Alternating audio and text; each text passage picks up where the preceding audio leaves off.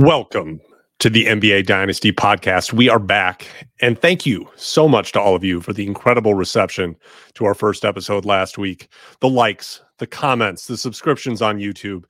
It was all overwhelming. And that's why I'm back. I'm your host, Matt Lawson at NBA Dynasty ADP on Twitter.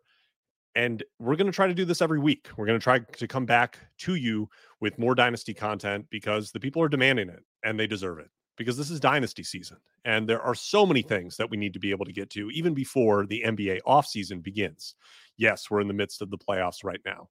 And there's some incredible basketball being played, but if you are a dynasty manager, you are preparing for the offseason. You're getting ready to make those offseason trades, getting ready for your offseason rookie draft, and already thinking ahead to where teams' rotations, starting lineups, roles for young players are headed in the 23 24 season. That's the work that we do to be able to dominate our leagues. And it's the work that we're going to be doing today. Now, before we get into all that, before we get into today's topic, if you have not already, please head on over to FBIbasketball.com and you'll find a link there to be able to join the Fantasy Basketball International Discord community, the best fantasy basketball Discord in the world, if I don't say so myself. And while you're at FBIbasketball.com, make sure that you check out all of the wonderful free content, including Adam King's way too early rankings for the 23 24 season we're going to continue to put out some amazing content in the future. I'm already putting some of the finishing touches on my way too early rotation and minutes projections for the upcoming season, a process that I do because it helps me to be able to understand where things are headed before they go there. And it's so important as a dynasty manager to do that, to be able to look ahead, see where things are headed, understand where player values are going to be shifting, where minutes are going to be shifting in the upcoming season, because there is no better time to get value in a trade than the offseason when people's opinions of players, roles, teams are all locked into what just happened in the previous season. And a lot of people haven't even thought of where things are going to be headed in the new season. And we know things shift dramatically because of the draft, because of free agency, because of trades, that a third of the league is likely to turn over onto new teams in the upcoming season, and that things will shift dramatically as players develop, improve, or get worse. And that's the stuff that we're going to be looking ahead to this year. The, the stuff that we're going to be looking ahead to all off season and what we're going to be focusing on today.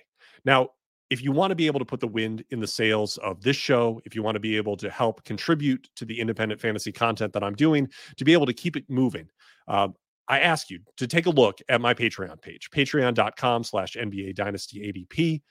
And for a mere $5 a month, you get access to my premium dynasty rankings and a lot of exclusive content that I don't put out anywhere else. I'm going to be doing a lot of work on the 2023 NBA draft class that's going to be available exclusively on there. You're going to get my rookie rankings there first. You're going to get all of the advanced analytics that I look at for NBA draft draft prospects there uh, you're going to be able to get the full picture of what this offseason is going to look like because you're going to be getting my exclusive minutes and rotations projections earlier than anyone else there as well.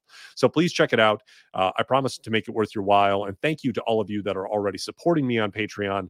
It makes all the difference in the world to be able to have that support and makes this content possible. Now, we are less than two weeks away from the most consequential NBA draft lottery uh, since LeBron James entered the NBA in 2003. Uh, 14 teams have a chance on May 16th to win the number one pick and the right to select Victor Wembanyama. And yes, there is no debate. Victor Wembanyama will be the number one pick in this draft. And I would say with almost absolute certainty that whoever wins the number one pick in on the May 16th NBA draft lottery is not going to trade that pick because there's just too much value, both on court and off the court, in having Victor Wembanyama be the new face of your franchise. And certainly, there are a number of teams that are in this lottery who already have a face of their franchise. But Victor Wembanyama's star will probably outshine almost any of them, save for perhaps Luka Doncic. It's difficult to imagine any player outshining Victor Wembanyama's star when he comes in. And why? Because Victor Wembanyama is arguably the best prospect that has come into the draft since LeBron James, and and some people would argue even a better prospect than LeBron James. I'm not, not ready to go there yet, just because of what LeBron brought as an on-ball creator at his size was so special, and you saw that immediately upon him entering the NBA. That that's a difficult shadow uh, for Victor Wembanyama to live in.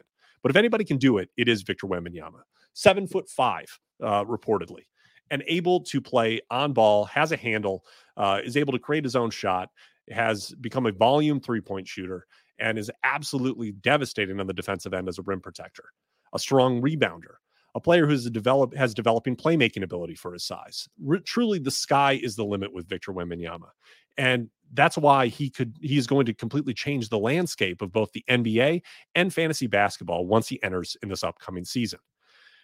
To be able to talk about Victor Wembanyama, we have to talk from a st- statistical perspective because it shows how special he is, especially for a 19 year old to be doing this. If you're watching along on YouTube, you can see those statistics up there. This is all from Victor Wembanyama's latest season with Mets 92 in France. And yes, the French league is not the best basketball league in Europe. It is, however, a league full with professional players, a lot of players who would be successful in the G League, players who were high level college players, and it's to be honest, full with grown men. And we saw this with Luka Doncic. Players who play at this level, who are amongst the best or the best players in a professional league at as a teenager, the bust rate of those players is extraordinarily low. When we have had players come over from Europe, uh, from international leagues, at, often they they have been bust because they were not that productive in the professional leagues that they came from. And there's a correlation there between performance where you see these high level performers in international leagues. If they're coming over at a young age, they are almost certainly going to be good NBA players. It's happened time and time again with the players who have achieved at a high level coming from overseas to the NBA as teenagers. Wembanyama's season was scintillating.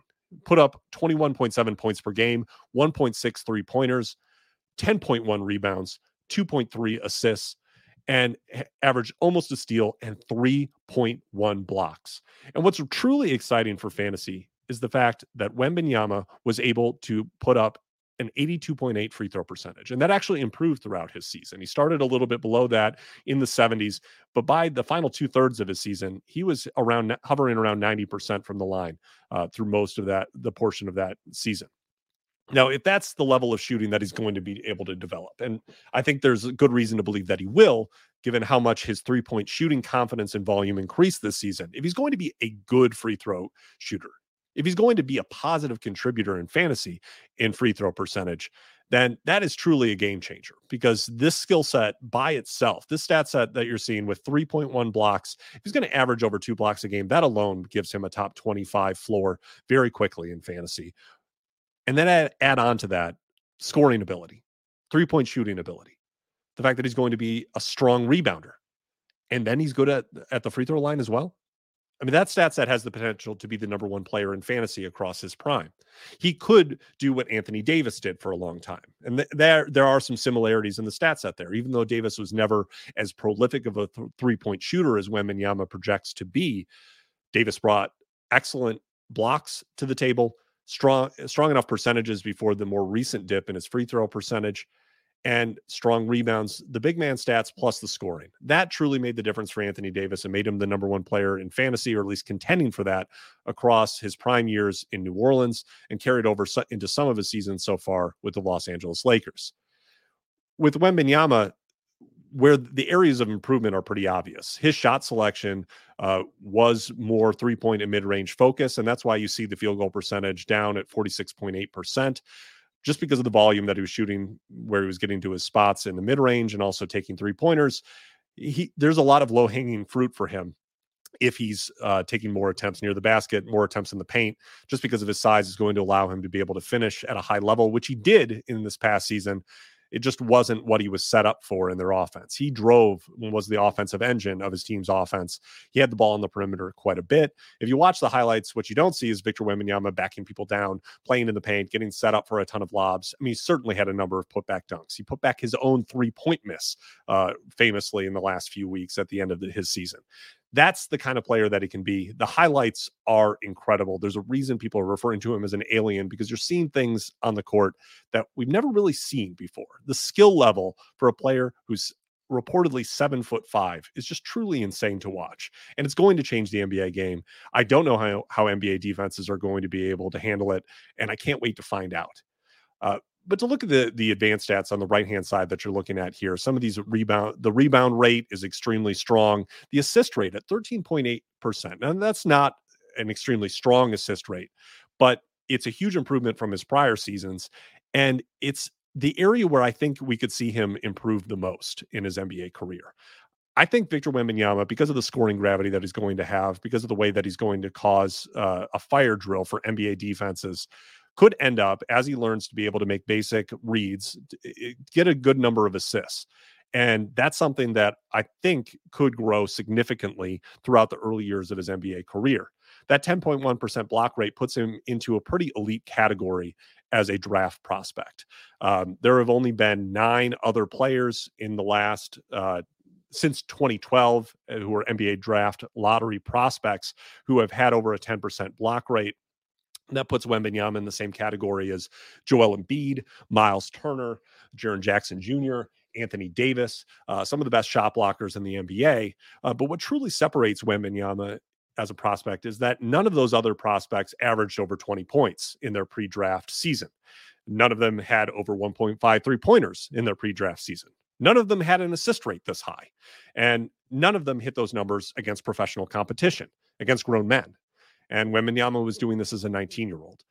All of those things suggest that he is 100% the unique and once in a generation prospect that he's touted to be. Uh, Jaren Jackson Jr. is probably the most similar pre draft profile uh, when you're looking at the advanced metrics, but the scoring is just on a truly different level than it was for Triple J. Uh, Wembanyama is really a prospect without a modern comparison. We just have not seen a player this size, this big, who has this skill level and this confidence with his outside shooting. To be a potential three level scorer at seven foot five, it defies physics, it defies reality. And it's something that is going to be so exciting to see in the NBA. I'm thrilled to see not only where he lands in the upcoming draft lottery, uh, but to actually just get to see him on the court against NBA talent it's going to be special. Um, and that's why I'm doing this show because I want to talk about what it's going to look like in the 23 24 season when Wembanyama is out on the court, uh, when he's on one of these 14 lottery teams. And that's kind of mind blowing to think about. He will be on one of these 14 teams. We'll talk about those odds. We'll talk about what those starting lineups are going to look like. Um, and we're going to get straight into it with the first team, uh, the number one odds in the 2023 NBA draft lottery because of having the worst record in the NBA this past season, the Detroit Pistons. They have 14% odds for number one, um, and they share those number one odds at 14% with the Houston Rockets and the San Antonio Spurs, who are the number two and number three teams in the draft lottery standings. Now, that's a 42% probability across those three teams that Victor Wembanyama goes to either the Pistons, the Rockets, or the Spurs. So while it is likely it, it's it's a strong possibility that he's going to go to one of those three teams. It's actually more likely that he goes to one of the other 11 teams.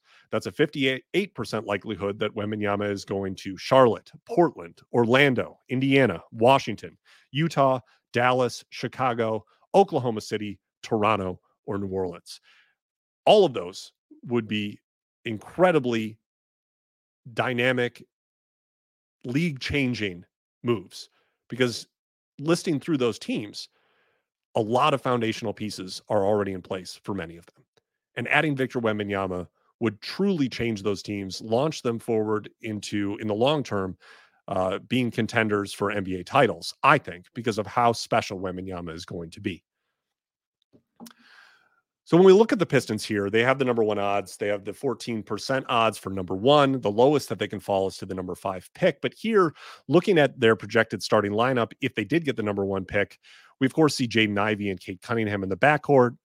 Uh, Bohan, Bojan Bogdanovic, uh, I think, will be the starting uh, small forward, even though he can often play power forward uh, in a smaller lineup. But you definitely need his spacing out on the court as we saw with the Pistons last year, their offense struggled mightily when Bogdanovic was not in the lineup. And Victor Wembanyama would slot in at power forward. Now, many of you would say, "Hey, he's a seven foot five. Why wouldn't he be the center? Why why would we still have Jalen Duren in the starting lineup in this projected starting lineup?" Wembanyama is not a center in his play style, um, and his team has said that the goal for him is not to pack on weight. They don't want him to be playing at a heavier weight. And I think the, the history of the NBA bears out that that's a smart choice. Uh, the more a player weighs, as we're seeing with Zion Williamson right now, the more impact on their body from playing the NBA game, especially in the modern game where you're just moving so much more than you ever were in prior decades of the NBA. And to carry around a lot of weight on an NBA court and to do it for 30 plus minutes a night for a guy who's seven foot five, it would almost inevitably lead to leg and foot injuries that would derail his career. I think it's a smart choice for him to maintain a lighter build. And I think his play style is more conducive to being a power forward. Uh, and I think that's what we'll see him, especially early on in his career play. Uh, now, later on, maybe he's going to end up being a center and playing next to a more traditional four. That's entirely possible. But especially for his rookie season, especially for I think while he's on his rookie contract, we're going to see Wembanyama play more power forward, and that's what I think would happen here with the Pistons. Uh, playing next to Jalen Duren would be a perfect fit because Duren would be able to bang down low, despite being a teenager himself. He already has an NBA center's body. He has the strength to be able to play against the big centers in the NBA. And then you're not subjecting Wembanyama to playing down low against those players. No, Victor Wembanyama is not going to bang in the post with Joel Embiid right now. Uh, he may never be in that position, but that's not his game. And I think that's something that he could develop later on, but not something that he needs to develop early on in his NBA career. Now, when we're looking at the Pistons in their offseason, whether they add Wembanyama or not, the big question, of course, is what are they going to do with all these front court players? We know Cade Cunningham is going to come back into the role that Cade Cunningham already had in his NBA career. But are the Pistons going to continue to prioritize minutes for James Wiseman, Marvin Bagley III, uh, and Isaiah Stewart?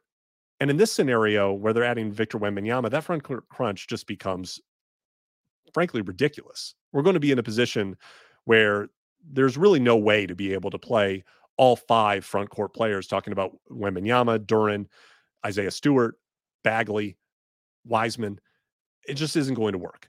So I think in this scenario, you would likely see the Pistons either try to move Marvin Bagley out, which might be difficult because of his contract, or they just decide to give up on the James Wiseman project, move him along for a second round pick package, uh, something similar to maybe what they traded him out on, and they just get out on that experiment entirely uh, because adding Wembanyama would change their priorities. They don't need to try to find out if Wiseman can develop into a competent defensive center if they add Victor Wembanyama on top of having Jalen Duren already.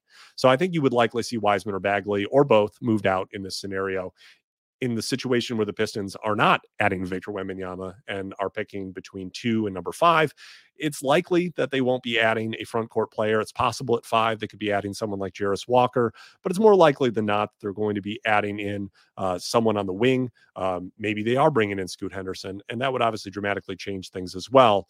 But I think you kind of can already see the shape of what this Pistons lineup is going to look like. Adding in a top five pick, they're going to be trying to push ahead next year, make the play in. And I think you're going to be seeing a lot of Alec Burks, a lot of Bogdanovic. Um, and you're going to be seeing a little bit less of some of the players that they've been trying to develop in the background. I don't expect RJ Hampton to have a large role in this upcoming season. Uh, and I don't know if they're going to be giving gifting minutes um, that are not productive to Bagley and Wiseman, even in a scenario where they don't add Wembanyama. I think the shift is going to be to try to be a competent defensive team. Uh, and we'll see what their head coaching hire is, because I think that could play a big role in this as well. Finally, the Pistons also have the number 31 overall pick, um, a premium second round pick. Last year, uh, they took Gabriel Procida, um, who stayed overseas. And there's no word yet that he's going to be coming over this season. They might continue to stash him. It's possible that they do something similar with that pick, um, just because roster spots are a little bit tight on this roster. But we'll see what's available at that selection. Um, and then as far as free agency, you see Hamidou Diallo, Cory Joseph, Rodney McGruder, all unrestricted free agents. I think it's possible that they bring back Diallo. He showed some nice improvement this past season. Um, and then you obviously have Buddy Boeheim and Jared Rhoden, who are on two way contracts, who could be brought back. Um, I think it's probably more likely that the Pistons are going to uh, cycle through some new players in those two way slots, some uh, new prospects, and see if they can develop them there. So the number two odds in the 2023 NBA draft are with the Houston Rockets. The Rockets, of course, still have the same 14% odds for the number one pick, uh, but they can fall as far back as the number six pick after winning the coin flip with the San Antonio Spurs for the second best odds. Now, this is a difficult rotation and starting lineup to project because, as we just saw, Ime Udoka has been brought in as the new head coach and promised at his opening press conference that there were going to be some significant changes to be able to improve the shooting, the veteran leadership on this team, and maybe to add in some different types of big men onto this roster. And that's been reported for a while. James Harden has been rumored to be uh, a potential addition to this team in free agency if he wants to leave Philadelphia, coming back to Houston. That would immediately change a lot on this roster. He would be slotted slotted in as the team's starting point guard. Kevin Porter Jr. would likely be moved to a backup role. Uh, that would be a dramatic shift. It's possible that they could bring in someone like Fred Van VanVleet to be able to improve shooting, defense, and overall leadership on this roster because they have a tremendous amount of cap space and they're one of the teams that is likely to be the most active in free agency because of that cap space. They're not really paying anyone on this roster right now. And I believe it leaves them with over $60 million in available cap space with the ability to maybe create more. They don't have a lot that is available in free agency or that is going to be uh, heading out in free agency. It's just filled with the young players that they've drafted over the last three seasons. And in this scenario where Victor Wembanyama comes in on this roster, again, I think he would slot in, and this is a little bit of an odd fit, but hear me out on it. I think he would slot in at power forward with Alperen Sengun at center, and I think they would probably play Jabari Smith Jr. Uh, technically at the three. And you might say, well, that doesn't make sense, Matt. He's 6'11. Uh, how, what, what is he going to be doing out there? Uh, think back to Cleveland in the 21 22 season with Lauri Markkanen playing next to Evan Mobley and Jarrett Allen. I, I, think that Jabari Smith Jr., because of his game as a spacing uh, bigger player, is going to be able to continue to shoot threes and probably have a lot more open threes than he did this past season if they bring in Wembanyama. And his calling card defensively in the long term is going to be his flexibility and versatility, his ability to be able to uh, defend multiple positions and because of his length, because of his ability to move laterally. And I think this is something that they would try at least, uh, because Wembanyama is not going to uh, is not going to take a back seat to Jabari Smith Jr. And I think there will be a plan for Jabari, but this would obviously shift it. Um, otherwise, in this draft lottery, I think any other outcome would keep Jabari Smith Jr. at power forward. But this really big lineup is something you're going to see consistently across my project- projections across all 14 of these teams because I think Wembanyama is best suited at power forward, and they're going to put him in the position where he's best suited this is what I think would happen in this scenario. Now, many of you might be looking at this and say, Matt, what about Tari Eason? I think Eason's minutes are going to improve this year. I think he's a player that Udoka is going to uh, develop and want to develop because of his defensive ability. And Udoka has uh, shown a knack for developing defensive identity um, with the Celtics. I think that he will be able to do that in Houston, and Eason's going to be one of the players that allows him to do it. Um, as far as what Udoka said about bringing in different types of bigs, I think that Sengun is definitely still part of the long term foundation for the Rockets. I I think that Udoka showed in Boston that he has a strong willingness to play two bigs together. Played Al Horford and Robert Williams III a lot of minutes together, and I could absolutely see that with what obviously if they get Wembanyama, I think they're going to be playing multiple bigs together. Uh, but also I could see them bringing in uh, a more athletic defensive center, uh, and I think they already had that to some degree with Usman Garuba. While Garuba's obviously a little bit raw offensively, um, he's a guy who maybe can shoot some corner threes but doesn't do a whole lot else on offense. He's a really good defensive player already at a young age. And I think that he is going to benefit from having Udoka come in. I think Udoka will like Usman Garuba uh, because of the defensive qualities that are similar to Robert Williams III that he can bring to the table. I think he's stock up from Udoka coming in. Um, and we'll get a little bit into this in the mailbag because I know there were some questions about it. But uh, overall, I think it's a wait and see to be able to see who else the Rockets are going to be bringing in. Um, Udoka is going to stabilize this situation, but it's really going to come down to the players that they add in that are going to affect the values of these young players rather than just Ime Udoka himself. The team with the third best odds in the 2023 NBA draft lottery is, of course, the San Antonio Spurs.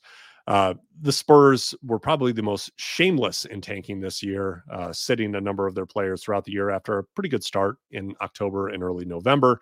Uh, we didn't see Devin Vassell for long stretches of the season because of a knee surgery. Tre Jones missed some time. Keldon Johnson played most of the year, but missed some time as well as they rested a number of their number of their players. And we really saw Zach Collins come in uh, toward the end of the season and prove himself to earn a uh, potential to be the starting center next year, according to Gregg Popovich. Now, again, in the scenario where the Spurs win the number one pick, I think Wembanyama will slot in in the front court with Zach Collins. Uh, make a very large and interesting shot blocking duo um, in that front court. And I, I think that you will see Tre Jones brought back in restricted free agency um, on a what would be a lucrative backup point guard contract, I would imagine, because I think long term he's going to be a high end backup point guard rather than a starter. Uh, but it's very likely that he's going to be the starting point guard for the Spurs heading into this next season. I think Devin Vassell and Keldon Johnson are likely to continue to be starters. And I understand this scenario seems to be a hit for Jeremy Sochan. And I think long term, Sochan is going to be a starter for the Spurs. I think he may even start next year. Um, in a lot of scenarios, they may decide to have Sochan uh, do a little bit more point point Sochan, play as a point forward um, and start over Tre Jones. They might have him out there instead of Keldon Johnson if Keldon Johnson continues to struggle from three like he did for many stretches of this past season. Um, I still believe in Jeremy Sochan. I think he's going to be a really good player. I think his versatility, both defensively and offensively, is going to make him a long term starter. And that's why the Spurs, who are usually reluctant to start rookies, started him for most of the season. Uh, here, yes, I think he does move into a backup role, at least as a opening night projection for the Spurs. But that does not mean that I'm giving up on Sochan as a prospect. Um, and if they don't bring in Wembanyama, there's a very good chance that Sochan is starting in this lineup in that slot. Beyond that, I think Malachi Branham is going to have a big uh, roll off of the bench in this upcoming season. Uh, Branham, as a uh, pull up jump shooter, was excellent this past year. Um, put him in pretty rare territory as a rookie uh, with his pull up shooting. I think he can be a long term three level scorer. Um, while in fantasy, he's a little bit deficient in defensive stats, doesn't bring a ton of assists to the table. I do think he can develop um, as a playmaker and, you know, maybe a little bit of a poor man's Jamal Murray in the long term. Uh, and that's something that could be really valuable. A guy who could have multiple top 100 seasons if he hits some of his higher end outcomes. I like Branham a lot, and I think he's going to continue to have a good role on this team next year, regardless of if they get Wembanyama or not. And if you're looking on YouTube at this potential rotation and roster for next year, you see that there's a lot of uh, unrestricted and restricted free agents, not a lot of players that are already under contract for the upcoming season. And the Spurs also are have the number 32 and number 44 picks in this draft, uh, which will add in more young talent, depending on whether those are players who are international players that they stash or players that they immediately have on their roster next year. We will see.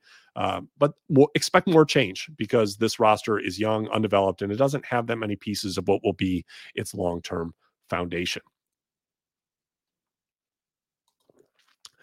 The team with the next uh, best odds, the, uh, they have 12.5% odds at number one, number four overall odds in the 2023 NBA draft lottery, the Charlotte Hornets. Uh, it was an awful season for the Hornets. Uh, LaMelo Ball could not stay healthy, playing on a bad ankle, and then finally succumbing to a pretty severe ankle injury that I think he will have recovered from by the start of next season. Terry Rozier suffered um, as he more was demanded of him with Ball out. His efficiency plummeted in that higher uh, volume role. And Miles Bridges was out for the entire season, as we heard reported. Uh, Adam Silver uh, reached an agreement with Bridges for him to sit out the entire season, seemingly in return for a lesser suspension in the upcoming season, where he'll only miss the first 10 games of the year.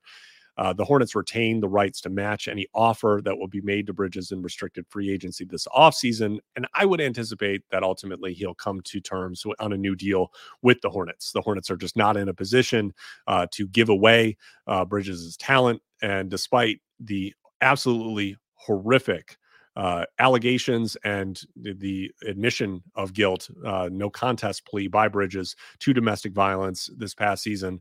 He's too talented for the NBA not to keep him employed. And I think the Hornets will quietly try to bring him back on a long term deal, and he will end up being in the starting lineup in this upcoming season once he concludes his suspension. In this scenario where Wembanyama ends up on the Hornets, uh, I think again he plays next to a traditional center in Mark Williams, who should be the starting center, playing in minutes in the high 20s in this upcoming season.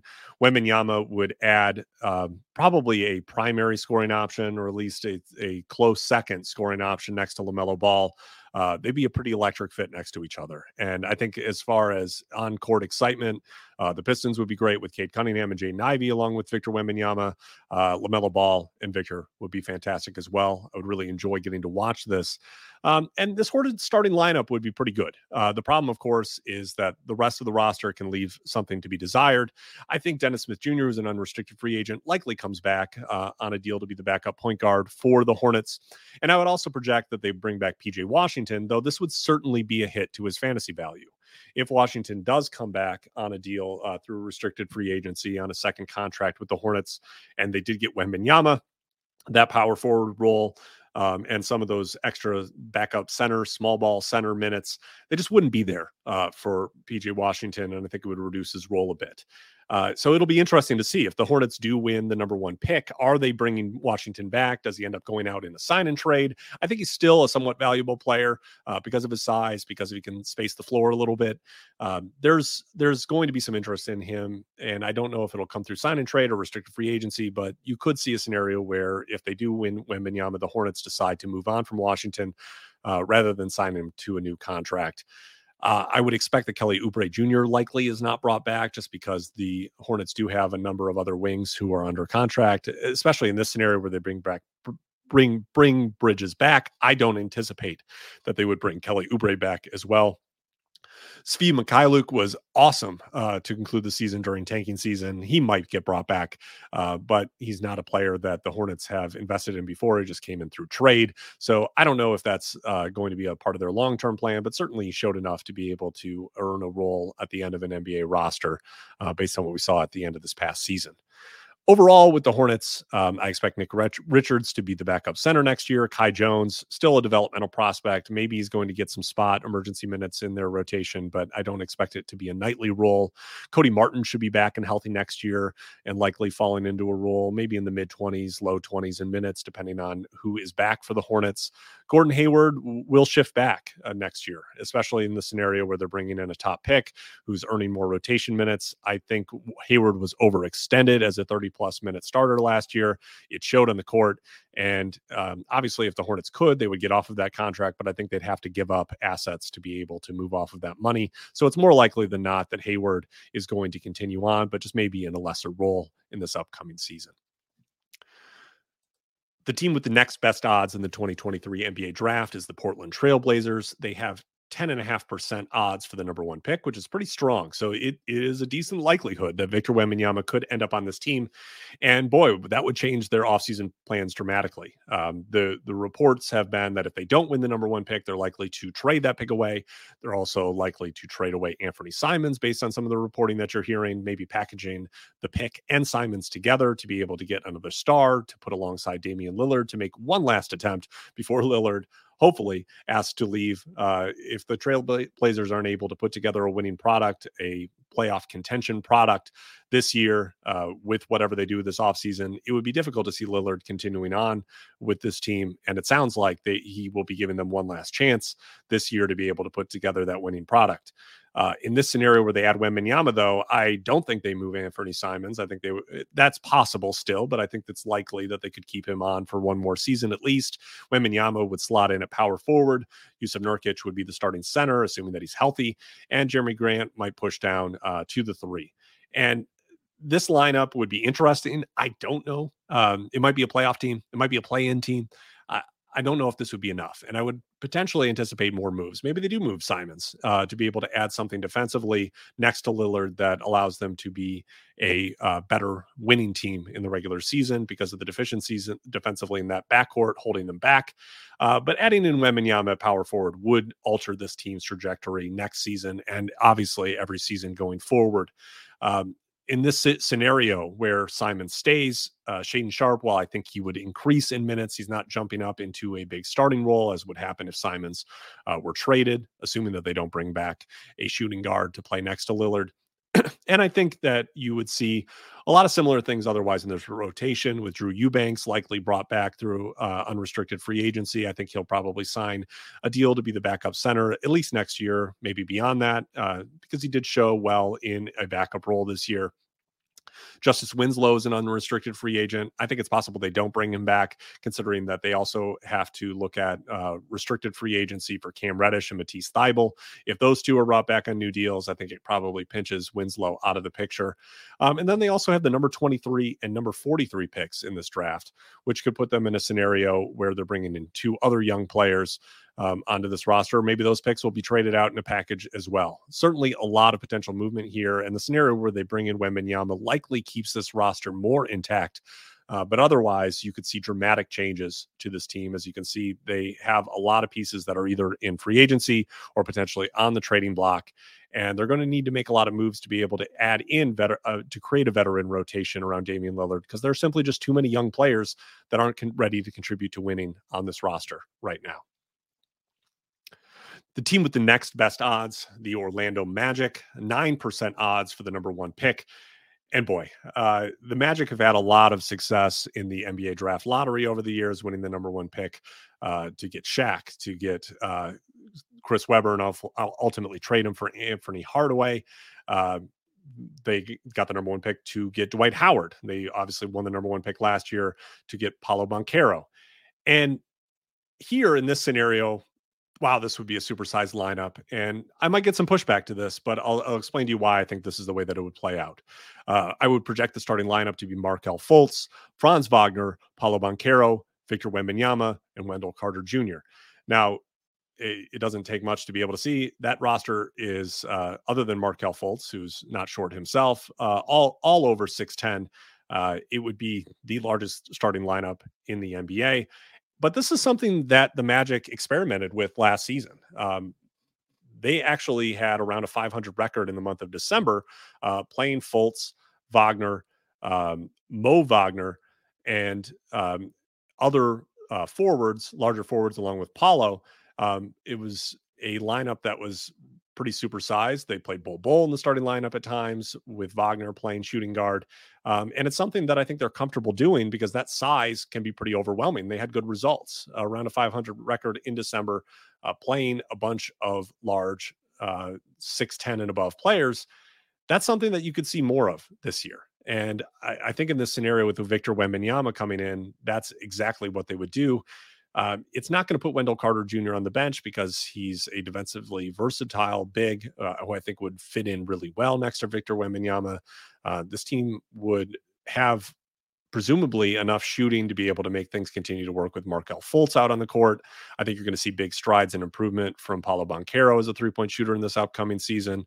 Um, and I think that this team would have a lot of creation on ball uh, with Wembanyama added in, along with Wagner and Banchero, it would be a thrill to watch. And I think this is the way that they would roll it out. It's possible uh, that you could see a lineup uh, with Gary Harris in it to be able to add more shooting, but I think Harris would likely move back into a rotation role. He is does have a portion of his salary non-guaranteed in this upcoming season, but after a good 21 or 22 23 season, I think Harris will be back.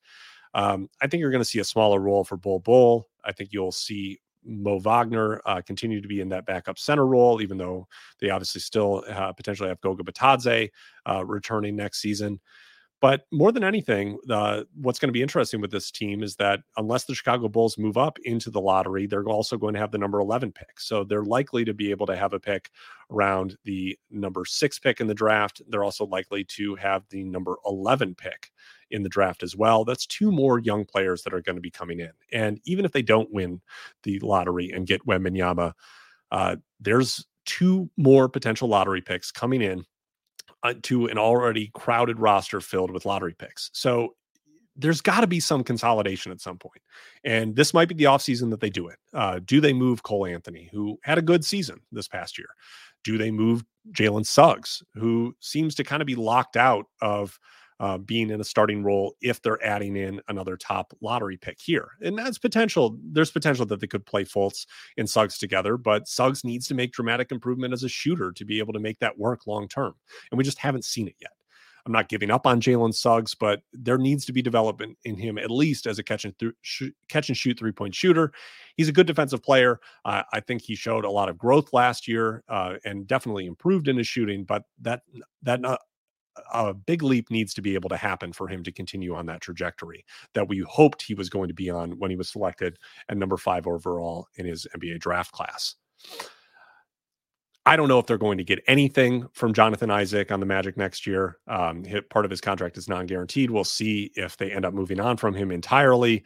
Uh, that was part of the reason that they signed the contract what they did with him, uh, where it has a lot of non-guarantees at the back end because they knew it was possible that he just wasn't going to be able to stay healthy enough to be on an NBA court.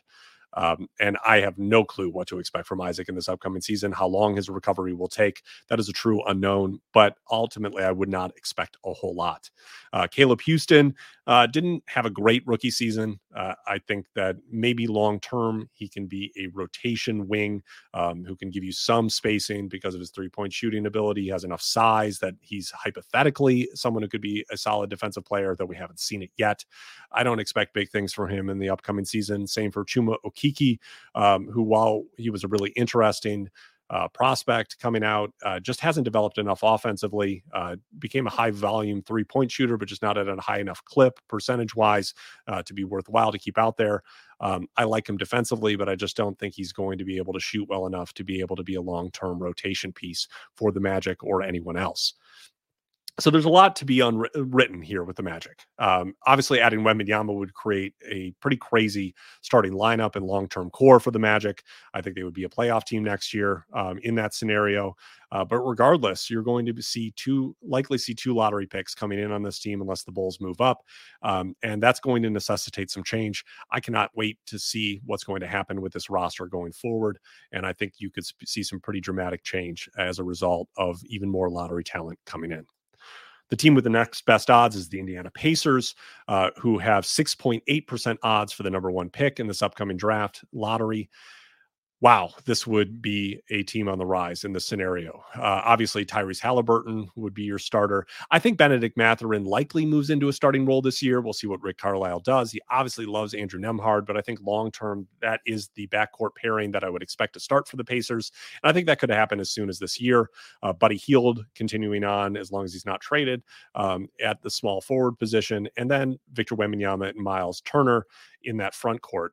Um, that is a really, really interesting front court. Obviously, immense amounts of rim protection and shot blocking, along with the ability to be able to space the floor from three. Uh, yes, we are back in the scenario to kind of a two bigs uh, situation in Indiana, but it's very different than Sabonis and Turner uh, because Victor Wembanyama can play on the perimeter. In fact, prefers to play on the perimeter, and I think the fit there uh, could be really special. The space that this, the geometry of the court that this would create, um, and what it would open up for Tyrese Halliburton. I think you could see Halliburton have an incredible season, a first team All NBA kind of season, and the Pacers would become a playoff team. I think overnight uh, by adding Wembanyama if they don't add Wembanyama and instead have a pick in the middle of the lottery, um, you would likely see them probably add one of the uh, shooting wings that are in this draft class. Um, or you know a wing in general, uh, or perhaps someone like Jarace Walker, who I think could be a really excellent fit next to Miles Turner um, as the starting power forward for this team, which is really the hole that they need to be able to fill because it's not going to be Jalen Smith as we saw this past year. Um, they need a front court pairing with Miles Turner that gives them a little bit more size, toughness, uh, and rebounding ability. Uh, and defensive ability with some versatility. That's why I think Jarace Walker would be such an ex- excellent fit for them. Uh, it gets a little bit more interesting on the bench because there's some nice pieces here. Uh, TJ McConnell will obviously be back in a backup guard role uh, where he's excelled for a number of years. Andrew Nembhard, I think, will continue on in a large role on this team uh, because he is obviously a favorite of Rick Carlisle and had a great rookie season. Aaron Nesmith uh, really came on as the season went on. He's still not consistent, but you saw a lot of strong games from him. And the idea of Aaron Nesmith is extremely valuable in the NBA. Uh, he's a large wing uh, with shooting ability. Uh, showed pretty well defensively this year. I think that the uh, starter kit for a really good NBA rotation wing, even starting wing, is there with Nesmith, and they'll continue to develop that. We also saw really nice things from Jordan Nor- Nwora this past season, and I think he will continue to have a, a nightly rotation role for the Pacers. Um, looks to see we'll look to see if he continues on the strong shooting that we saw from him in the second half once he came over to the Pacers. Um, and then, of course, there's the ongoing drama of what in the world is Rick Carlisle doing with Isaiah Jackson, with Jalen Smith? Are we going to con- see the merry-go-round of the two of them backing up Miles Turner continue? Um, Ken Jackson lock down the backup center role. I, I truly hope that that's what happens this year. I don't think long-term Jalen Smith is going to be a part of the core uh, for Indiana. I think Isaiah Jackson could be the long term backup center for Indiana. I have a little less hope of him becoming a long term starter at this point, while it's still possible because he hasn't gotten to play that much. I just don't know if he's going to be enough of an impact defensive player to warrant being a more limited offensive player as a starting center. But we've seen because the block rate is absolutely ridiculous for Isaiah Jackson. If he just gets minutes in the high teens, uh, he can be fantasy relevant even in standard leagues because he could be near the league lead in blocks uh, with that limited minute load. So I am hopeful that Jackson can win that backup center role in this upcoming season. Um, and otherwise, I don't know what's going to happen with Jalen Smith. I don't know what's going to happen with Chris Duarte uh, because this roster is going to get more crowded, and their their performance this past season uh, didn't necessarily warrant big roles, and there are other players who might get prioritized over them. I do expect them to be in the rotation in some form, unless they're moved out of Indiana. Uh, but bringing in another lottery pick is only only going to make it a little bit more difficult, likely because that player is either going to be a wing, uh, maybe maybe a power forward, uh, based on who's going to be available at those picks. It's not likely to be a center or a point guard. And I think that the competition in those spots for those minutes is going to get a little more difficult, even if Rick Carlisle is often not the most likely to play rookies. He showed a, propensity to do it last year. Uh, so whoever is brought in as a rookie, um, and to be fair, the Pacers also have additional first round picks uh, to have both the number 26 and number 29 pick in this upcoming draft as well.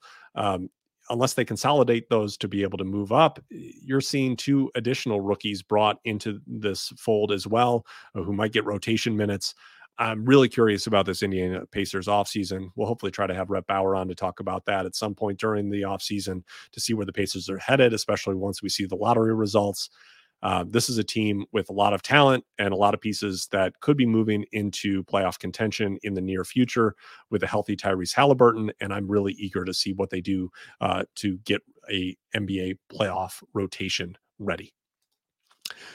The next best odds are owned by the Washington Wizards, who have 6.7% odds for the number one pick. Uh, this is going to be an interesting offseason for the Wizards as they just fired Tommy Sheppard, are going to be bringing in a new uh, head of their front office. And they have some big decisions to make because both Kyle Kuzma and Kristaps Porzingis have player options that they are likely to decline and sign long term contracts after having really strong 22 23 seasons. Uh, it's going to take big money to be resign both of those players, and it would lock the Wizards into a long-term core of Bradley Beal, Kyle Kuzma, and Kristaps Porzingis if they did. Um, what happens in the lottery could uh, dramatically impact what the Wizards do with those players. Uh, here, I'm projecting that they do bring back Kuzma and Porzingis, and that they would start Wembanyama and Porzingis together in the front court, uh, with Kuzma bumping down to small forward, again being a larger small forward. But I think that would be the lineup that the Wizards would go with, and that of course would be with a Monte Morris, Bradley Beal backcourt, as we saw this past season. And in the rotation, there's still the same kind of cast of characters that we saw all perform relatively well last year. Delon Wright had a great season in both fantasy and real life, uh, a personal fan favorite of mine.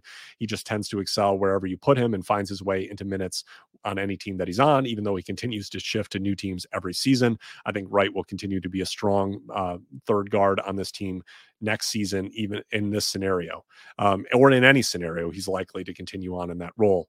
Uh, Johnny Davis uh, was obviously a massive disappointment as a lottery pick this past year. Uh, couldn't crack the rotation until the Wizards finally threw up the white flag and started to tank at the end of the season. But we saw some competent flashes from him in silly season. I think they will do everything they possibly can to work him into the rotation um, as a guard this upcoming season, even though Jordan Goodwin might still be a better player than Johnny Davis uh, in the 23 24 season. They need to be able to get Davis reps. They need to try to build up his confidence, and hopefully he can at least become a third guard for them long term. Uh, but there was a lot of room for improvement needed from what we saw in his rookie campaign. Corey Kispert is uh, a player who really had a nice season. I think uh, can fit in on any NBA team as uh, at least in the regular season as a strong outside shooter uh, who also is a strong finisher when he gets to the rim. Uh, I like Kispert's offensive efficiency. He's just not a very good defensive player. Probably never will be a good defensive player. Probably will be a liability if he ever gets to play playoff basketball for the Washington Wizards. And while I think he'll hold down a solid regular season role with the Wizards in any scenario uh, coming out of this offseason, He's not a player that I love in fantasy because he's just limited in what he's going to bring to the table, even in big minutes. Uh, so, a solid player, a player that I think is going to hold down a rotation role for a long time because of his outside shooting and overall efficiency, uh, but not a player that I'm looking to invest in in fantasy. Uh, Deni Avdija uh, would take a big hit in this scenario where Victor Wembanyama comes in because it's just another big high usage uh, forward coming in that is going to block him from ascending to a larger role. And even if they don't bring in Wembanyama, even if they don't bring in direct competition, it's still difficult in a scenario where Kuzma and Porzingis stay on this roster to see Avdija bumping up to a 30 plus minute role that he needs to be uh, a strong fantasy player. Uh, and we saw again what Avdija brings to the table when he did get to play bigger minutes. Uh, he can score. He can um, contribute solidly in the rebounding and steals categories, but the shooting just isn't there, and that's what's holding him back. He's a good defensive player. If he were a competent catch and shoot three point shooter, Avdija could be a starting uh, a starting wing in the NBA. Um, I, he has the size for it. Um, I think he's a smart player. Uh, he's a good passer. This is a glue guy that could fit on any NBA roster if he could shoot and we just haven't seen any indication that he's going to. Uh, so we'll hold out hope. I still think he's obviously part of the Wizards' rotation in any scenario coming out of this offseason, but it's difficult to find a way uh, to starters minutes for him right now. And maybe he just needs a new team to be able to make it work. But I don't think it's going to come in Washington, especially in the scenario where they bring in Wembanyama. The Wizards also have the number 42 and number 57 picks in this upcoming draft. Um, it'll be interesting to see what they do there. The back of their roster is filled with various projects. They brought in Xavier Cooks out of the NBL uh, near the end of this past season on a longer term deal. Jordan Goodwin was signed to a longer term deal off of a two way contract. Isaiah Todd is still on this roster for another year, though I don't expect he'll be on it after his guaranteed money runs out after the season. Um, and Kendrick Nunn is an unrestricted free agent. I don't anticipate that Nunn is going to be brought back, but it could happen. Uh, this is probably the end of the line for Taj Gibson as well. Um, there will be some changes to this roster, and I think a new GM will try to put their imprint on this rotation. Uh, as they continue their perpetual push for playoff mediocrity. Um, and I think at this point, just a push to try to even get in the play in that will be likely the goal for this franchise next year. So you could see some veteran pieces brought in, um, again pushing down some of their younger pieces. That seems to be the Wizards' way. Um, and maybe that would change in this scenario where Victor Wembanyama goes to DC. Uh, but I think the push would be even harder uh, to make the play and make the playoffs if they get Wembanyama and get the attention that that is going to bring uh, to the Wizards. The team with the next odds, the Utah Jazz, who have a 4.5% chance for the number one overall pick. And this would be a fun one as well. And uh, we spoke a little bit earlier about the Cleveland Cavaliers from the uh, 21 22 season with Lauri Markkanen playing alongside Evan Mobley and Jarrett Allen. Boy, this looks similar. This projected starting lineup, uh, have Jordan Clarkson if he's brought back uh, and assuming that he uh, either accepts his player option or he declines it and resigns with the Jazz, I think he'll continue to start for them in this scenario. I have Ochai Agbaji uh, starting, and th- that might not be the case. Maybe they're going to play Collin Sexton there, although that would be a little bit of a smaller backcourt and a little bit deficient in three point shooting to have him out there. I think he might come off the bench um, and be a little bit healthier. I think we'll see a better season from Collin Sexton coming up. But I think they like Agbaji. Uh, they played him a lot down the stretch. Uh, and yes, that was in silly season, but I think the goal is to ramp him up uh, to attempting uh, to see if he can be a starting wing uh, three and D guy in this upcoming season. Uh, so that's what I have projected here. And then uh, the super large lineup of Lauri Markkanen, Victor Wembanyama, and Walker Kessler boy, uh, that yeah, that is again a lot of size as, as we've seen a lot of, uh, across a lot of these projected lineups. Um, we've seen Markkanen uh, play alongside uh, two larger players as he did with Mobley and Jarrett Allen in Cleveland. This would shift Markkanen's value a little bit because they'd be adding in a high usage player. You you have to assume this is going to happen at some point, and that's why maybe I've been a little bit more tepid. Uh, I fully buy into what Markkanen did this past season, but I think it's entirely possible um, that he's not going to be as uh, deadly efficient as he was this past season. His usage was not a huge leap forward for him, so that's not really the concern. Even bringing in Wembanyama, um, it it might bring a little bit of uh, usage away from Markkanen, but I still think he, he, will be in a similar role even in this scenario. Uh, but Markkanen is going to have to have a little bit of a different role if Wembanyama is going to be coming in and becoming the offensive focus of this team. Uh, so that's why I've held him back a little bit in my dynasty rankings relative to his age and performance level from this past season. Uh, but I still really like him. And I like Walker Kessler in this situation as well. I think he'd be a perfect fit next to Wembanyama. And it would truly be a no fly zone. I cannot imagine teams uh, going anywhere near the paint with anything weak uh, that is not going to be rejected right back to them in a situation where you have Walker Kessler as the primary rim protector and Victor Wembanyama coming in on the weak side, blocking things that no other player in the NBA can. Uh, it it would reshape the Jazz's defense into a truly special one almost automatically. Uh, and it would be really fun to watch. Otherwise, on this roster, uh, there's still some work to be done. Talen Horton Tucker is very likely to come back on a player option. Uh, he showed a lot toward the end of this last season and kind of got put into a point guard role. Uh, you could see him put into a backup point guard role in this upcoming season, but you also still have Collin Sexton and even Kris Dunn coming back, who will uh, serve in uh, some kind of on ball capacity off of the bench. I think Dunn showed enough that he likely will make this roster, uh, and his contributions defensively will probably make him valuable enough to have a nightly rotation role. Kelly Olynyk will be back, uh, probably you know in a similar role to what he was in the second half of the season as Kessler came on as the starting center. Um, and they also have the number 16 pick in the draft as well. So that's yet another prospect who's probably going to get minutes, uh, be part of this rotation, and squeeze this rotation even more it's going to be interesting to see what they do uh, with that and the number 28 pick as well. So, three first round picks coming in on this team um, who all likely are going to demand some amount of minutes and development. I think that there's a lot of offseason development that we could see with the Jazz, whether it be Jordan Clarkson heading out, um, eh, possible that maybe Collin Sexton is not brought back on this team if they're going to try to move some package together, some things to be able to consolidate this roster. I expect a lot of movement from the Jazz and Danny Ainge. Um, and in this scenario where they get Victor Wembanyama, maybe that accelerates their timetable and they uh, are not looking to tank in this upcoming season and looking to focus on trying to pivot into being a playing team after they had uh, just a really surprising run during the 22 23 season. The team with the next best odds, the Dallas Mavericks, who famously uh, bowed out of contending to try to make the play in to tank and retain their pick. Again, uh, this pick, as long as it stays in their current position and they don't have any of the teams behind them move up in the lottery, will stay with them rather than going to the New York Knicks. And in the scenario where they get Victor Wembanyama and all their dreams come true, uh, it would be really exciting because getting to watch Luka Doncic and Victor Wembanyama together uh, for the foreseeable future would be incredibly special. I think they'd be a great duo, uh, and it would raise interesting questions. Are they going to bring back Kyrie Irving in the scenario? I think they would, and I think it probably makes it more likely that Irving stays because the Mavericks' potential for the upcoming season would be pretty strong. I think they would be a uh, a, a surefire playoff team in this scenario, adding in Wembanyama. And I think that Irving would want to come back. Although me trying to predict, or anyone trying to predict what Kyrie Irving thinks or wants to do, uh, is a fool's errand.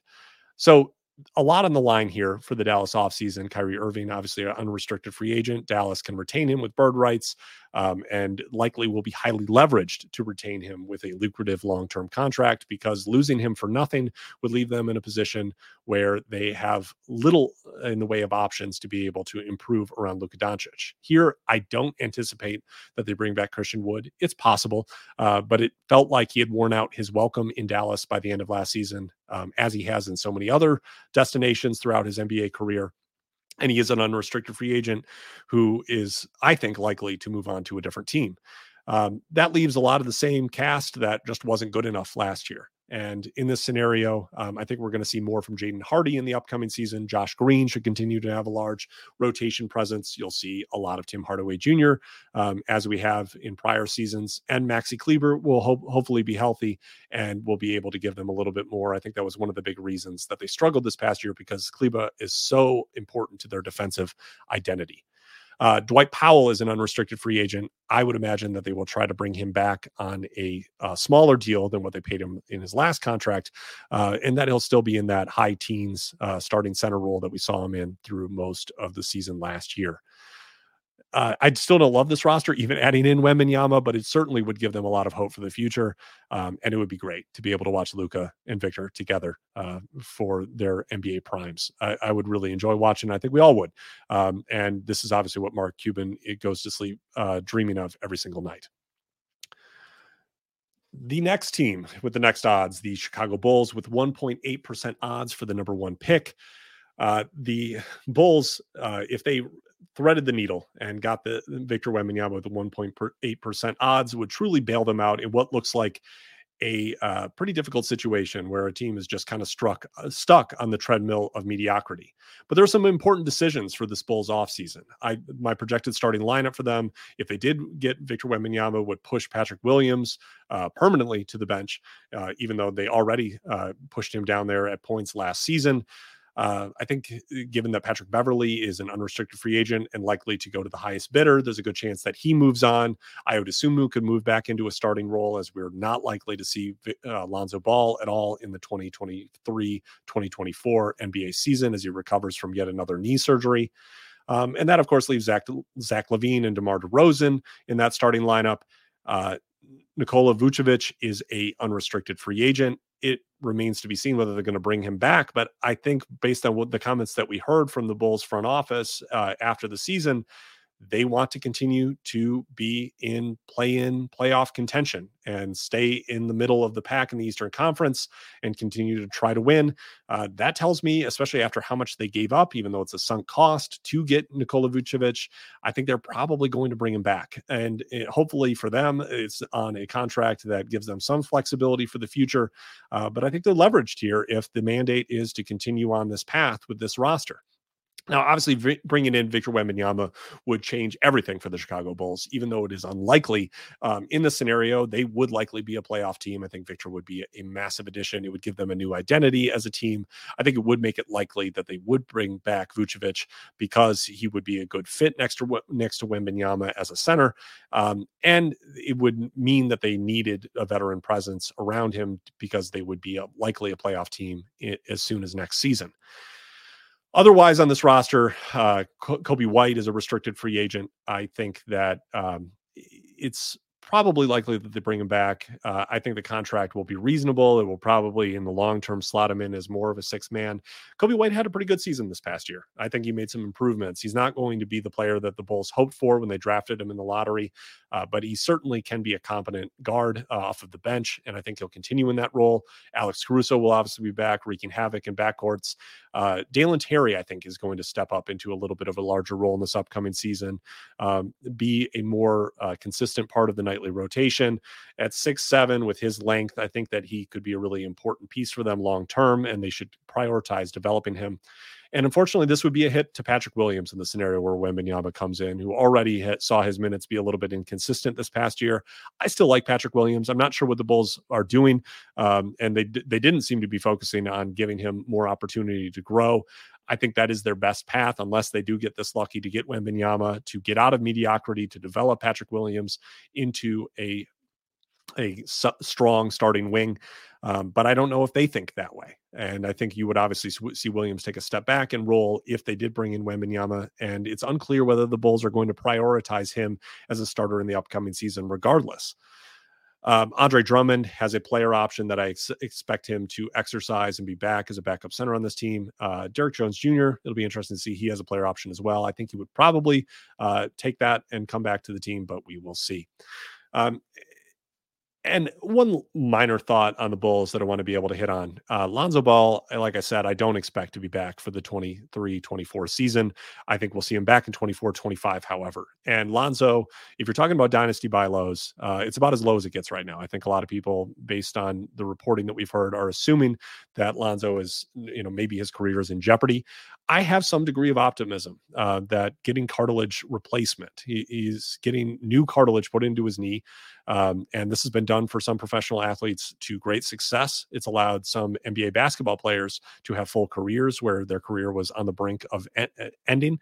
Uh, it's a surgery that is relatively new. It's really only been around for about a decade, uh, but they've improved at it. And the recent uh, the recent results that we've seen from professional athletes have been really strong. This will effectively allow Lonzo Ball to have a new knee. Uh, he is bone on bone uh, most likely in that knee at this point. That's why they've turned to cartilage replacement. This is adding in new cartilage uh, entirely, cartilage that hasn't been playing basketball uh, every day uh, on a hard court for his entire life, the way that Lonzo Balls was. And I think you could see a dramatic shift in his career and the return maybe to Lonzo Ball near 100% in the 24 25 season. So I'm going to be exploring adding Lonzo Ball in as many leagues as I can because I think the price is going to be ex- exceedingly low.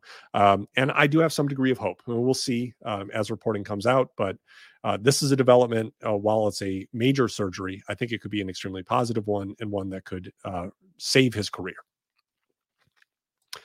The team with the next best odds, the Oklahoma City Thunder, the lovable Oklahoma City Thunder, who uh, almost fought their way into the playoffs, winning a play in game. Uh, and I'm already excited. Even if they don't win Vic, win Victor Wembanyama in the draft, and they only have 1.7% odds to do it, uh, this team adding in Chet Holmgren, adding in another lottery pick, all of the potential moves that they can make with the assets that they have, uh, this is going to be a team on the rise. I think they will be a playoff team regardless of moving up in the lottery. Obviously, if they add Victor Wembanyama, they're going to be a playoff team next year. But even just bringing in Chet Holmgren is going to give them exactly what they needed in this past season rim protection, which they sorely lacked.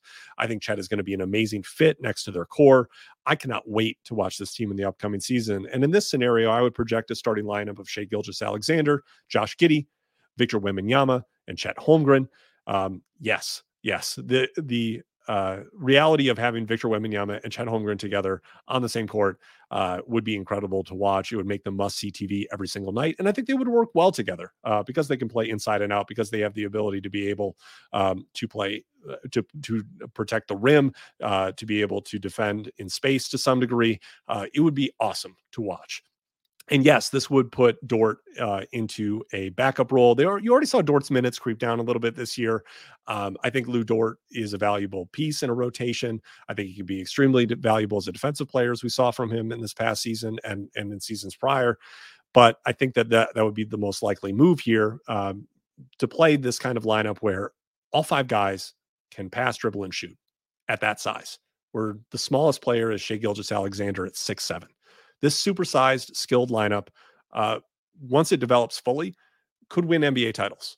And that's something that would, I think, be a likelihood with Victor Wembanyama in the long-term core. Uh, but even without him, I think that the Oklahoma City Thunder, once this team is fully developed, once these players are in their prime, because of the development of Jalen Williams, because of all of the ability they have to add in uh, star pieces along the way with all their draft assets, this team is uh, as as on the rise as any team in the NBA, uh, and I think will be a playoff team next year, regardless of whether they add in Wembanyama. Otherwise, in this rotation, uh, there's going to be a little bit of a crunch. Um, in this situation, especially adding in Wembanyama, or whether it's just a late lottery pick, uh, minutes for Aleksej Pokusevski, Ousmane Dieng, uh, they could be difficult to come by uh, because you're going to have Kenrich Williams coming back in, who the Thunder absolutely love. They love Aaron Wiggins as well. Um, Jalen Williams is probably going to be the backup center, but what does that mean for Jeremiah Robinson Earl? And they also have the number 35 and number 37 picks. So there's just a lot of pieces. And we knew this crunch was going to happen eventually with all the picks that the Thunder had. Um, they've done a good job drafting. And, and sometimes the outcome of that is that it's difficult to be able to fit all of these players into your rotation going forward and give them all minutes. You already saw them pull the ripcord on Darius Bazley, a former first round pick, on Isaiah Roby, um, and just say, you know, we don't have room and give up on those players That might continue on this next year. Um, you know, depending on who they add, is Tre Mann in the long term plans for this team? Eh, it's unclear. Uh, Jeremiah Robinson Earl is someone that they could also give up on at some point. And I, I, think that's something, if you're holding on to some of these l- uh, lower end rotation players, uh, while I l- still really like Ousmane Dieng and Aleksej Pokusevski in this situation where they're bringing in Victor Wembanyama, they're not going to be prioritized anymore. And their best case scenario is fighting for those kind of rotation forward minutes behind that core. And I think that is something that we all need to be mindful of that while I like a lot of these young players on this team, there aren't enough minutes for all of them. And we're going to be watching this closely as the offseason continues to see how the Thunder either consolidate, what they add on to this core, um, and what the rotation might look like next year and beyond. The team with the next best odds, the Toronto Raptors, um, who have already fired Nick Nurse, are looking to add a new head coach. And boy, would this be a dream scenario and a little bit of an awkward one because because they dr- traded for Jakob Poeltl, um, they're likely to re-sign him. He is an unrestricted free agent, but they gave up a first round pick to get him. I'd imagine that that came with an understanding of what his next contract might look like. Uh, is going to likely be the starting center regardless of what happens in the draft lottery, and I think he would be in the situation where they won with their one percent odds and got Victor Wembanyama. Wembanyama at power forward uh, kind of pushes Pascal Siakam into kind of an awkward fit as a small forward. And here, I would assume in this scenario that Fred VanVleet might not be back. Uh, he's he got a player option that he is likely to decline, and I think he will have a lot of demand in free agency. I, kind of anticipate this might be the direction that the Raptors are going to go anyway to hand the team over to kind of a point forward and Scottie Barnes that seems to be where things are headed. That a major shakeup for this roster is in the cards, and I think it especially would be in this scenario with Victor Wembanyama. This obviously would be a massive starting lineup, maybe the biggest that we've seen so far. Uh, we've seen a lot of big ones. This is maybe the biggest uh, because you would have a uh, a lineup where it's Scottie Barnes, OG Anunoby, Pascal Siakam, Wembanyama, and Poeltl. Um, and I think that in this scenario, and maybe regardless of whether Wembanyama comes in, you're going to see more from the Raptors bench in the upcoming season, and you're not going to see the super high minutes that you saw from Nick Nurse. Uh, probably something a little bit more the NBA along the NBA norm.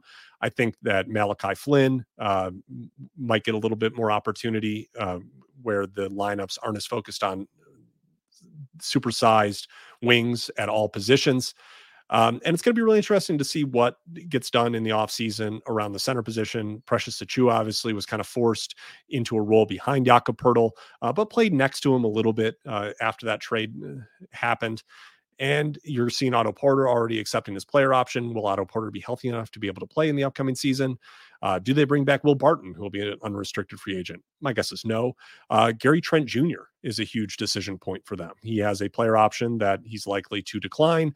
Uh, he could get quite a bit of money, as we've seen shooters get a lot in free agency in the past few years. I'll be interested to see, given how they reduced uh, Trent's role through the back end of the season if they're going to pay him to come back. Um, it, while it could be difficult to lose him for nothing, I think that there's a possibility that they do. And that's going to be a big decision point for the Raptors during this offseason as well. And finally, we've made it to the end of the line. The team with the 14th best odds in the NBA draft lottery, the New Orleans Pelicans, have a mere 0.5% chance for the number one pick. And this is actually interesting because projecting this starting lineup, this is the one case where I did not put a traditional starting center next to Victor Wembanyama, and that's because of Zion Williamson. I don't think you can put out a lineup of Jonas Valanciunas, Victor Wembanyama, and Zion Williamson and have that work. Uh, and I think in this scenario, you could put Wembanyama and Zion out there together, and it would wreak havoc uh, on NBA teams uh, because of the complementary skill sets that you would have between the two of them. So this projected starting lineup is CJ McCollum, Brandon Ingram, Trey Murphy III, Zion Williamson, and Victor Wembanyama. And that leaves this uh, well, okay. Number one, the first thing that you'll notice there is that I have Trey Murphy III in the starting lineup instead of Herb Jones. I don't know if that will happen. Obviously, the Pelicans like playing Herb Jones because of his defensive impact, because they have some deficient defensive players in that starting lineup. But Trey Murphy is no slouch defensively. I think he will continue to improve there. And he is so much better of an offensive fit in this lineup than Herb Jones. I think Trey Murphy, his spacing ability and some of the ability that he showed scoring off of the dribble this year, uh, his efficiency at the rim, it's an excellent fit next to Zion. And I think it would be an absolutely deadly offense with these five in a projected starting lineup. Now, maybe Herb Jones does stay in a starting role. That's entirely possible. But I believe in Trey Murphy the third long term as a starting player. I think that he will have a larger role regardless of whether Zion Williamson plays a full season or close to a full season this year. I think Trey Murphy will still have a big role on this Pelicans team. He showed too much this past season uh, to get pushed back down. And I think it will probably come at the expense of Her- Herb Jones, who just hasn't developed enough as a consistent shooter to warrant the big minutes that he has been getting long term. He has to develop in that area if he's going to continue to be a big minute starter, as good as he is defensively. I still think he needs to shoot. I think we'll see a little bit more Dyson Daniels, uh, at least more consistently in this upcoming season. Uh, Daniels is going to make a big leap, leap forward, whether it be in year two or year three. I really believe in him long term um, as a guy who will be an NBA starter and a really impactful player in fantasy because of his assist and steal rates. I am fully still on the Dyson Daniels bandwagon, um, and I think we'll see a little bit more of him in this up- upcoming year. Um, we're obviously going to see Larry Nance Jr. and Jonas Valanciunas in this scenario, probably in reduced roles. We already saw Valanciunas kind of reducing in his role in this past season, despite Zion being out for long stretches. Larry Nance Jr. proved to be super valuable, and I think he will continue to be super valuable off the bench as long as he can stay healthy. And what you see, there's there's a lot of talent on this Pelicans roster. They're going to have a lot of talent. Another lottery pick coming in, um, and someone like Naji Marshall who played a huge role last year. You know, I think he'll still find his way into minutes because he proved to be a very solid rotation wing. Uh, Kira Lewis Jr., a former lottery pick, they'll, they'll try to work him in as well as they did in this past season. But it's difficult to find big minutes for him when you still have Jose Alvarado on this roster, who they're going to want to play. Jaxson Hayes as a restricted free agent is really interesting. I'm not sure if Hayes is going to be brought back in New Orleans. I think he's unhappy there. Uh, I don't know if they're happy with him there.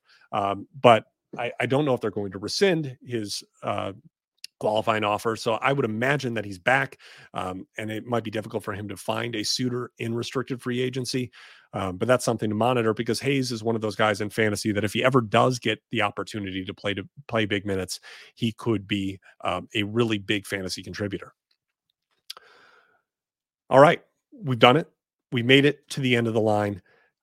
I'm talking through the multiverse of 14 different realities where Victor Wembanyama goes to the 14 different lottery teams. We talk some NBA rotations, some minutes projections for the upcoming season, um, and we're going to continue to look at that as the year, uh, as the offseason moves on. Now, to finish things out, I know we've already gone long uh, today, but I want to be able to get to the Patreon mailbag because every week I'm going to try to give uh, my supporters on Patreon the opportunity to have their questions answered live on the air um, and to give a little bit of insight that goes beyond what I can put in a tweet, what I can put in a comment, uh, talk through some of these situations. We're going to go through these rapid fire uh, because we're already well over an hour. So let's get right to it. Um, first question Do you see Isaiah Jackson or Paul Reed getting more minutes value next year? Well, the problem is they have a impediment that is a strong starting center in front of them. Isaiah Jackson, uh, I hope he can lock down the backup center role, as we talked about earlier with Indiana. But Miles Turner is likely to still be there. I think the Pacers are going to be better next season, and Turner will not be traded most likely. So the best hope for Jackson is a backup role where he can still be a strong contributor in uh, blocks because he has one of the best block rates in the entire NBA. Paul Reed, similar, unless Joel Embiid gets hurt. Uh, they're not going to be playing Paul Reed and Joel Embiid together, but what we've seen from Paul Reed in the playoffs suggests he is a long-term rotation big, and he's a restricted free agent this year. I would imagine that the Sixers are going to prioritize bringing him back on a long-term deal that'll make them him their long-term backup center. Uh, but Embiid can always get hurt. And Paul Reed could blow up because he's an incredible per minute producer. These are both guys that need to be rostered in dynasty leagues. You need to stash them at the end of the bench because the per minute production is so good. And if they ever got the minute the opportunity to play bigger minutes, they would blow up. Next question, and I think we covered this one, but just to be able to make sure that it's covered, how about Trey Murphy and his role once Zion comes back? I projected uh, Trey Murphy to start, even in the scenario where they get Wembanyama. Uh, I think they should start him in the upcoming season. I think he needs to play over 30 minutes a night. I think he's a really good player. I think he could fit on any, any NBA team, and the Pelicans would be foolish to limit him because they want to play Herb Jones more minutes uh, because they don't think he's a good fit next to Zion. He's a good fit next to Zion. He's a good fit next to anyone because he can shoot the three at a 40% clip uh, because he's six nine uh, with a strong wingspan, um, and he's a good, solid NBA defender who could become a very good NBA defender with time. Who are some of your dynasty buy lows? Um, this is always a tough question because it depends on your league um, and your league size. But thinking about more of a standard league um, and some players who maybe underperformed this year and saw their dynasty value drop a little bit, uh, who I think could come back up. Um, when you're talking about higher level players, I think Jalen Green and Jabari Smith Jr.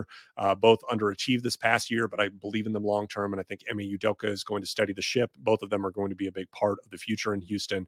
And I see both of them improving both this next year and beyond. I would buy low on them. Um, I would buy low on Wendell Carter Jr., who struggled with injury this past year um, and hasn't brought back the block rate that he showed early in his career in Chicago. But I still think he's going to be a really strong starting center for a long time. All the advanced metrics show that Wendell Carter Jr. is a really good player. Uh, I'm buying him long term. And uh, w- moving down a little bit more into some players who might be outside the top 100 of dynasty rankings. Um, some guys on the Warriors, I still like Jonathan Kuminga. I think he became a good defensive player this year. I think he learned to become a smarter offensive player this year. But the athleticism and size, the prototypical size for a wing, are still there, and he has some on on ball creation ability still. Um, I I think there's still a possibility that in his prime, Jonathan Kuminga is not only a starter but could end up being a really good fantasy producer. Um, and I think some people's perception of him has diminished, and it's because the Warriors just don't give him the minutes that some of these non-contending teams usually give to lottery picks. I think if you were on a non-contending team, Kuminga would be valued much higher in dynasty because people would be seeing what he can do, um, and I still really like him long term. Moses Moody uh, is getting some smattering of opportunity in the playoffs. Um, I still really like him. He's still very young. I think that he could be in a good NBA player long term, and he will be exceedingly cheap to get in a trade. Uh, so he'd be a player that I would target. And some other guys who would probably be cheap, who have fantasy potential, uh, that kind of raw per minute fantasy upside. Isaiah Jackson, who we just talked about. Bones Hyland, uh, still, uh, you know, obviously, I think that you're buying real low right now with him after he just kind of got sold off for nothing to the Clippers by the Nuggets.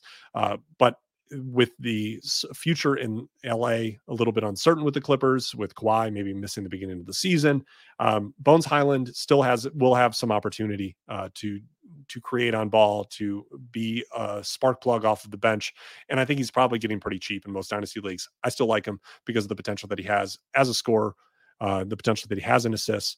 Uh, some other guys, uh, Jake LaRavia. Uh, this is extremely buying low. You know, he was a guy that I really liked pre draft because he had that very smooth, roto friendly stat set where he doesn't really hurt you anything. Good steal and block rates out of college. Uh, but we didn't really see a whole lot other than some flashes in a few games from LaRavia. I think long term, he could end up being a really good piece for Memphis and I'm guessing you can get him for next to nothing right now. Um, so at the end of a bench in a uh, standard dynasty league might be a fit, um, might be on the waiver wire to be honest. And that's somebody that I would watch Memphis's offseason to see if he might get more opportunity in the upcoming season. Um, name from last preseason that everyone was excited about who kind of faded into the background during the regular season, uh, Nikola Jovic uh, on the Miami Heat. I still really like him, young prospect, um, it, it, but a big wing who has some playmaking ability um, and showed some nice scoring flashes in the preseason last year. Uh, but people have probably forgotten about him a little bit. Uh, so someone that I'd be willing to buy low on. Um, is Ben Simmons a lost cause? We're moving through these quickly, so I will uh, give this an absolute answer and say yes. If you are expecting Ben Simmons to ever get back to who he was early in his career uh, in Philadelphia, I don't think that's coming back. Between the back issues, uh, the mental health issues that he struggled with, and just the overall uh, inability to develop and uh, any kind of shot um, or to improve his game. I don't see Ben Simmons becoming a star NBA player again or a star fantasy player. Uh, what is possible is that he could become and accept uh, becoming more of a defensive focused role player and still have some fantasy value. That's why I haven't completely bottom, uh, him, bottomed him out in my dynasty rankings. Uh, but whether Brooklyn keeps him or finds a way to be able to move off of his contract, uh, there's a lot of growth that needs to come happen from Ben Simmons, and that just hasn't been something that he's done in his NBA career so far. Next one, staying with the Nets. Why on earth is Jacque Vaughn holding Cam Thomas back? And is a trade the only way we see Thomas reach his full potential? Um, Thomas got 15 playoff minutes and was minus 13 in that time. That's not an individual statistic, but it is indicative of the poor defensive impact that he has. He was 36th percentile in defensive EPM, uh, but 94th percentile in usage in a 16 minute a night role. That kind of role is not something that super high usage role, but poor on defense for a smaller guard. Um, it's difficult to walk the the tightrope to be able to maintain that kind of role, and he just ca- probably can't be that high of a usage player. Um, he needs to find a way to be able to fit into an NBA role that's conducive to winning basketball. He hasn't done that yet. The scoring is awesome, and the shooting improved a lot this year. And I still like Cam Thomas, uh, but he's going to have to change in a player if any NBA team is going to give him a long term starting role. Uh, what do you think about the Ime Udoka hiring in Houston. We talked a little bit about this before. I think he'll bring a strong defensive identity uh, to the Rockets. But the big question is how much of a pivot uh, toward veteran players are they going to make this offseason with all their cap space? What kind of trades are they going to make? Um, I think that remains to be seen. I still think that Jalen Green, Jabari Smith Jr., Alperen Sengun are going to be a big part of the core next year and beyond for Houston. Uh, but it remains to be seen what other kind of veteran pieces they're going to bring in and how that's going to impact things. Uh, and that's going to be the big tipping point more so than it is Udoka. All right. What are your thoughts on the Detroit co- coaching search now that it's narrowed down to three? Uh, well, I, will say that the reporting is not that it's narrowed down to those three. That those are just three front runners who are going to have further interviews with the Pistons. Um, I think the Pistons are going to have a slower process where they're going to see maybe some other candidates are going to come into the fold. If they're going to be some coaches fired, um, I, I, think they'll take their time. Um, to talk about the three candidates, uh, Charles Lee is a Milwaukee Bucks assistant coach. Um, he was a, he's been a long time Budenholzer assistant. He was also with the Hawks with Budenholzer. Um, obviously, we know that Budenholzer Holzer tree. There's been a lot of uh, coaches who have come off of it. Most recently, Darvin Ham. Um, so that, that would be an interesting fit. Obviously, the Bucks, uh, the bloom is is off the rose at the moment for the Bucks after their exit against the Miami Heat. Um, but it'll be interesting to see whether Charles Lee gets a head coaching job. He's been rumored to be in contention for head coaching positions for a little while now. Uh, Jarron Collins uh, coached for the Warriors before his stint with the Pelicans. Um, and then obviously Kevin Ollie played briefly at Oklahoma City during the beginning of Troy Weaver's time there uh, before a stint as UConn's head coach. He's the current uh, coach at Overtime elite, uh, where the Thompson twins, uh, who are the two of the top prospects in the 2023 NBA draft, played this past year. Uh, they're all interesting. I, I, think that you know it just remains to be seen whether they're actually the only uh, candidates, um, and I think we'll see how this process plays out going forward with them. Um, next question. Wanted to know if you had any specific thoughts on Naz Reid, UFA this offseason. It feels like he's in line for a bigger role uh, with the crowded front court in Minnesota. Does he return?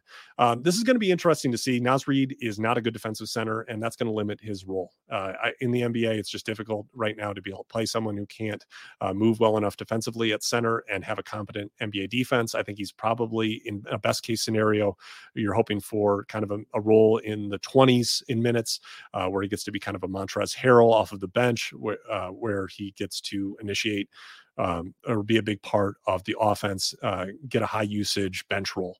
That's probably what you're hoping for for Reid. I don't know if there's a starting role that's going to be available for him in this offseason. I wouldn't expect that. Um, it's possible that the Timberwolves move KAT. It's possible that they move Rudy Gobert and that kind of move and they keep Reid and he gets more minutes that way. Uh, but if you're expecting him to launch into the top 100 in fantasy, I, I don't necessarily see that kind of role coming for him, even though he is a good per minute producer and obviously had some great games this season for the Wolves when they were shorthanded. Last question here, and we're going deep into future draft classes. Do you think Cooper Flagg will reclassify and end up eligible for the 2025 draft? Now, if you don't know, Cooper Flagg uh, is potentially right now part of the 2026 NBA draft class, might be the number one pick in the 2026 NBA draft. We'll have some stiff competition from Cam Boozer, who's Carlos Boozer's son. Uh, those two might be the best number one and number two pick that we've had in recent memory, if that's the way it ends up playing out. But Flagg was born in 2006, so it's possible that he reclassifies to be in the 2025 NBA draft, uh, which would be a big boost to that draft, which at least right now, and it's early, doesn't look like a great draft. Flagg, if you don't know, is from Maine. He is a uh, 6'8, 200 pound uh, player who is already kind of a two way monster uh, and has the potential to be an awesome fantasy player. Uh, he's putting up incredible numbers in the EYBL right now um, and has great potential to be kind of a steal and block monster on top of a big time scorer. Uh, he's kind of the next big thing right now, along with Cam Boozer in, in, upcoming draft classes. And he might be the best prospect in the world once Victor Wembanyama is drafted. So I think it is entirely possible that Flagg does reclassify I don't know if I'm making moves to acquire 2025 draft picks uh, to be able to get him because he could still be part of the 2026 class. Uh, but the golden loom of dynasty trades, the idea that you trade late first round picks in the current draft to be able to get earlier picks in future rounds, um, while that concept is a little bit weaker for the 2024 class because I don't think it'll be as strong, um, it's always there's always talent coming in. So if the, if you do have later first round picks this year, if you can get better picks in the future, it's always something to consider strongly. And I think if Flagg does move to 2025, it'll be a huge boost for that NBA draft class. Well, folks, we have made it to the end of the line. We covered it all. Uh, this episode of the NBA Dynasty podcast is in the books. If you want more shows, please subscribe to the Fantasy Basketball International channel on YouTube and give us a rating and review on your podcast app of choice. Uh, if you are not already subscribed on your podcast app of choice, just search for Fantasy Basketball International and you will find this feed. It makes a huge difference if you give us a rating review on a podcast platform. It makes a huge difference to subscribe and like these videos to be able to help us get a larger, larger audience. And it means the world the amount of support that you've already given. Um, if you have any comments, suggestions, or questions, uh, topics that you want to see on shows, please reply below in this video or send me a comment on uh, Twitter at NBA Dynasty ADP. And if you want to support the show and keep the shows coming, please consider supporting me on Patreon at patreon.com slash NBA Dynasty ADP. We will see you all next time. Thank you so much for supporting the show, and I look forward to doing this in the future.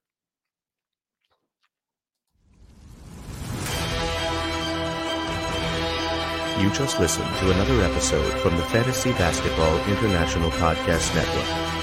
Thanks for joining us.